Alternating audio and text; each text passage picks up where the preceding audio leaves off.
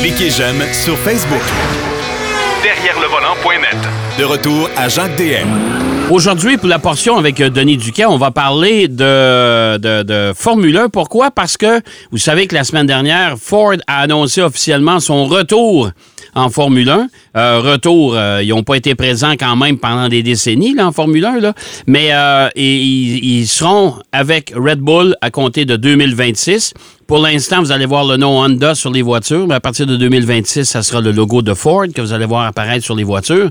Euh, Ford en Formule 1, c'est quand même une histoire qui passe en grande partie par Cosworth et euh, ben, notre ami Denis Duquet va nous raconter cette histoire-là. Salut, Denis. Oui, bonjour. Parce que Ford, là, avant ça, la compagnie Ford doit son existence comme Ford Motor Company à une course automobile.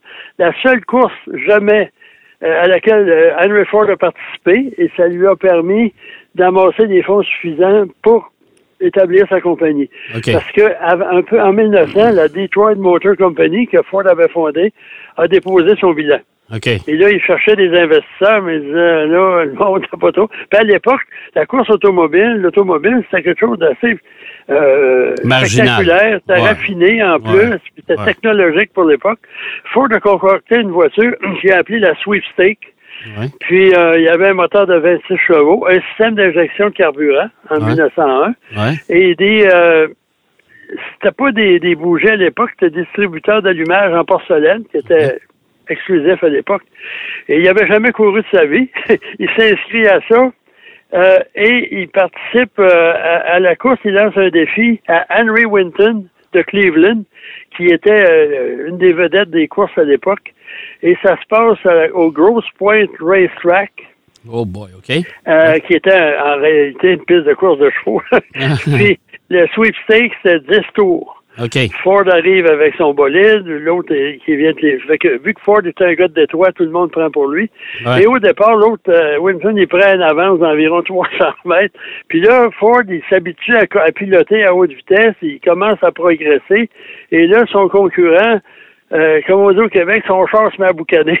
Il y a de la fumée qui s'échappe des pots d'échappement. Ford le devance au huitième tour, remporte la course. C'est le délire, tout le monde. Il y en a même un qui avait dit si j'avais 50 dollars, je, je, je, je gagerais sur Ford, puis je ne l'ai pas, mais je continue à, crier pour lui. Et euh, avec ça, ça lui a permis de- d'amasser des fonds euh, pour fonder sa compagnie deux ans plus tard. OK. C'est quand même intéressant de voir que c'est à peu près la seule compagnie automobile qui a été fondée grâce À, À la une- course automobile. à une course. automobile À une d'un course. gars qui avait jamais couru. Ouais. Et Ouais. après ça, il a fait deux voitures de course, Henry Ford, deux 999, deux 999, une rouge et une jaune. Ouais. Et lui, c'est Barry Oldfield qui courait un peu partout aux États-Unis en lançant des défis avec ses, ses voitures Ford, puis il remportait souvent, la- presque toujours la victoire, parce que des voitures assez sophistiquées. OK. Bref, là, on vient à notre époque. Euh, et incidemment, je n'étais pas là en 1901. Là. Euh. Cosworth. oui. Cosworth, c'est quoi? Le nom, c'est euh, c'est un mélange de... Les deux fondateurs, c'est Keith Duckworth et Mike Caston. Ça fait que c'est Coston, c'est-à-dire C-O-S, puis Worth. C'est deux ingénieurs de chez Lotus ceux qui ont commencé à faire. Euh, euh, Duckworth, lui, il a quitté Lotus, mais l'autre, euh, Costin, il avait une entente avec Colin Chapin. Il est resté là euh, quelques années supplémentaires. Puis, on fabriquait des moteurs, on modifiait des moteurs 4 cylindres. Euh, surtout. Puis euh, Ouais. ça s'appelait euh, Cosworth, mais ça allait pas tellement loin.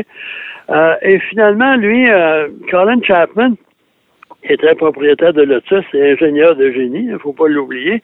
À l'époque, en Formule 1, c'est les moteurs Coventry Climax 1.5 litres qui sont la norme. Et à un moment donné, la FIA décide qu'on pouvait aller jusqu'à 3 litres.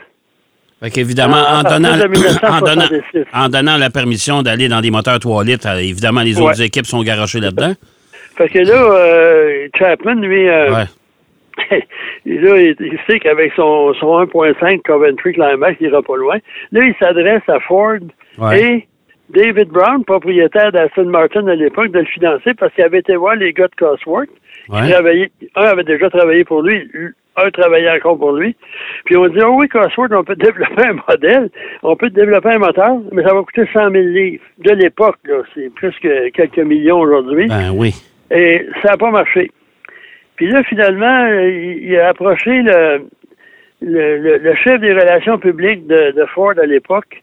Ouais. Euh, c'est un ancien journaliste, il s'appelle Walter Hayes.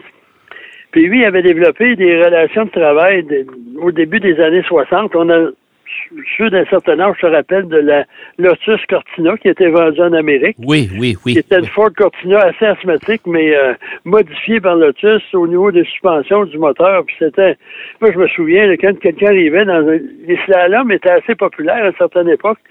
Puis quelqu'un voyait arriver une Cortina, Lotus, Lotus Cortina, là, t'étais pas mal sûr de, que t'étais pour se faire battre dans ta catégorie. Et à l'époque, il y avait la Lotus Elan.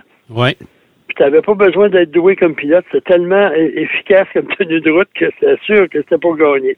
Bref, euh, Ace, euh, il était journaliste en 1962. En 1962, il travaille chez Ford. Il devient directeur des relations publiques et il convainc la compagnie que ça serait bon pour Ford d'avoir un moteur V8 Cosworth dans les Lotus. OK. Et c'est ce qui est arrivé. Et c'est un moteur 3 litres DFV, c'est double four valve, c'est double arbre à cam en tête avec quatre soupapes par cylindre. Ouais. C'est un, un bloc en aluminium, mais c'est une injection. Et ça, ce moteur-là est devenu la référence en Formule 1 pendant euh, un peu Oh, je mes Dieu, de c'est- 67 à 83. Oh, oui, ça a été longtemps. Écoute, un Ford Cosworth, là, c'est, c'est un moteur Cosworth, c'était, c'était increvable, premièrement. Ouais, puis en plus, ça permettait, c'était pas tellement cher d'achat. On pouvait le faire euh, rénover après un certain nombre d'heures de course Ouais. euh, chez Cosworth. Il y en a d'autres qui l'amélioraient chez eux, Williams entre autres, Ouais. euh, parce qu'à la fin, là, il y avait d'autres moteurs qui étaient plus ou moins puissants. Et ce qui a prolongé la vie du Cosworth, c'est que le moteur était un moteur V8, euh, les, les, les bancs de, de cylindre étaient à 90 degrés Ça permettait une meilleure gestion de l'air. Et quand les voitures à effet de sol, les voitures aérodynamiques sont arrivées, ça a permis au V8 euh, Cosworth de, de continuer sa carrière. Parce qu'à une certaine époque, là, avant, avant le- le- les effets de sol, etc., il y avait Ferrari, entre autres, Alfa Romeo, avait des moteurs à plat V, euh, des F flat 12, là, des moteurs 12 cylindres. Ouais. Mais ça, c'était pas vraiment bon pour la gestion des coulements Non, non, non, non, parce que c'était gros, c'était des, des moteurs qui étaient, qui étaient énormes, qui étaient très larges. Ouais. Puis, Ouais. euh, au, au travers de sa carrière, le Cosworth, il y a eu différentes moutures, là, évidemment. Euh, moi, ce matin ou hier, j'ai imprimé des documents. Puis je me suis ramassé ce matin, mon- j'ai fait ça par euh, avec mon téléphone, sur mon imprimante. J'avais une centaine de pages d'imprimés sur toutes les variantes. Oh, mon Dieu. J'avais pas remarqué qu'il y en avait beaucoup. Toutes les variantes de, de ces moteurs Cosworth au fil des années. Bref, euh, on va se limiter à celui-là. Puis en plus, euh, il y a eu 10 championnats du monde de constructeurs et 16 championnats du monde de pilotes avec le, Le, le moteur, Cosworth. Quand même, là, c'est quand même quelque chose, là. Hein? Ouais. Euh, puis en plus, là, Walter Hayes, euh, moi, je l'ai rencontré parce que c'est un fumeur de pipe. C'est assez curieux de voir un directeur. Il est devenu vice-président de Ford d'Amérique à une certaine époque. Ouais. Puis, c'est rare, tu voyais un dirigeant automobile fumer la pipe. C'est vrai que c'est un ancien journaliste. Et il y a une affaire que je me rappelle encore. On avait la Ford, c'est-tu la Viva? Il y avait une petite Ford, là, euh, allemande qui était importée au Canada. Ouais, ouais, ouais. J'étais pour dire, c'est pas l'Envoy. L'Envoy, c'est chez GM. non, ça. c'est pas CGM. Ça, en tout Ouais. peu importe. Mais, euh, Et là- la- ouais, la Viva, ouais, ça me dit quelque chose, ça. Ouais. C'est ça. Ouais. Puis, c'est une excellente voiture. Petite voiture, très économique. Et là, quand, quand la compagnie automobile à l'époque, là, ils nous fournissent une photo en noir et blanc d'un auto devant un rideau avec un petit numéro par terre. Ouais. Ça, ça sort à la fin. Ouais. Parce que là, on lui demande, euh, euh, je pense que c'est moi qui lui ai demandé, j'ai dit, qu'est-ce qui arrive avec la, la Viva euh, pour, je sais pas quelle année, là, dans les 85, 86, ces années-là. Ouais. Là, il se retourne vers un de ses adjoints, là, c'est sous-fif, puis il dit Do we still need the Viva for café? c'est corporate fuel economy, corporate average fuel economy, café. Ouais. L'autre, il dit non, il dit It won't be back. Ça reviendra pas. OK. Moi, là, Ça veut dire qu'il y a des gens qui ont fait confiance à Ford, Ouais. puis c'est arrivé avec plusieurs autres constructeurs automobiles, que là, sont pris avec un orphelin dont la, la dépréciation vient de- de- de- Ouais. d'être majeure. Ouais. Les pièces, déjà, ça devait être compliqué parce que c'est une voiture européenne. Moi, ça me... Ouais. Pas tellement... Puis comme là, quand toutes les voitures, les berlines, tout le monde, les Nord-Américains ont tout coupé les berlines, qu'est-ce qui va arriver? Bref, anyway. OK. C'est ça qui est ça. Mais bref, le, le Cosworth euh, était un moteur qui, euh, qui était vraiment légendaire. Puis Ouais. quand le turbo est arrivé, 1.5 litres, 1000 chevaux plus ou moins, il y avait beaucoup de défauts, dont le manque de fiabilité. Ouais, Euh, mais ça, c'est Renault. C'est Renault hein, qui est arrivé avec Ouais, ça. Renault est arrivé avec ça. Jean-Pierre Jabouille, qui était un ingénieur et un excellent pilote, qui est décédé récemment. Euh, je crois que les 14 premiers Grands Prix, il n'y en a jamais terminé un pour bris de moteur. Ouais, mais à un moment donné, ils sont mis à dominer aussi avec ce Oui, oui, moteur-là. Difficile à conduire parce qu'il y avait un effet de euh, un délai, là, un, Ouais. jet- un- un turbo lag, là, un délai Ouais, de, un, dé- un délai de réponse. Ouais. Apparemment, ça frappait très, très fort dans le dos du pilote. Bref. Et on va terminer en parlant d'Ilmore. Pourquoi Ouais. j'ai choisi Ilmore? C'est. parce Mais Cosworth, avant, avant qu'on passe à Elmore, euh, Cosworth a quand même permis à Michael Schumacher de gagner son premier championnat du monde avec Benetton. Oui, oui, c'est la dernière fois qu'on a gagné quelque chose. hein. Ouais. Et, euh, mais Ford était le financier de Cosworth, mais Ouais. euh, Il n'était pas... pas, propriétaire. Ford était propriétaire pendant trois ou quatre ans dans les années 90. Ouais, Ça a été racheté par Audi, entre autres. ouais, Audi a vendu une section à un, regardez l'autre, après ça, il a vendu. Euh, maintenant, c'est une société d'investissement de l'île de Man. Puis Cosworth, il y a différentes variantes, branches. Là, de, il y a Cosworth USA, où parce qu'à un moment donné, il est impliqué en Indy. ouais. Euh, et c'est compliqué à suivre les, constructeurs de moteurs euh, semi-autonomes, le commandités par des constructeurs automobiles, parce que euh, ils changent d'allégeance. Comme je vais parler d'Elmore, là, ça commençait Ouais. avec Chevrolet, ils ont passé avec Honda.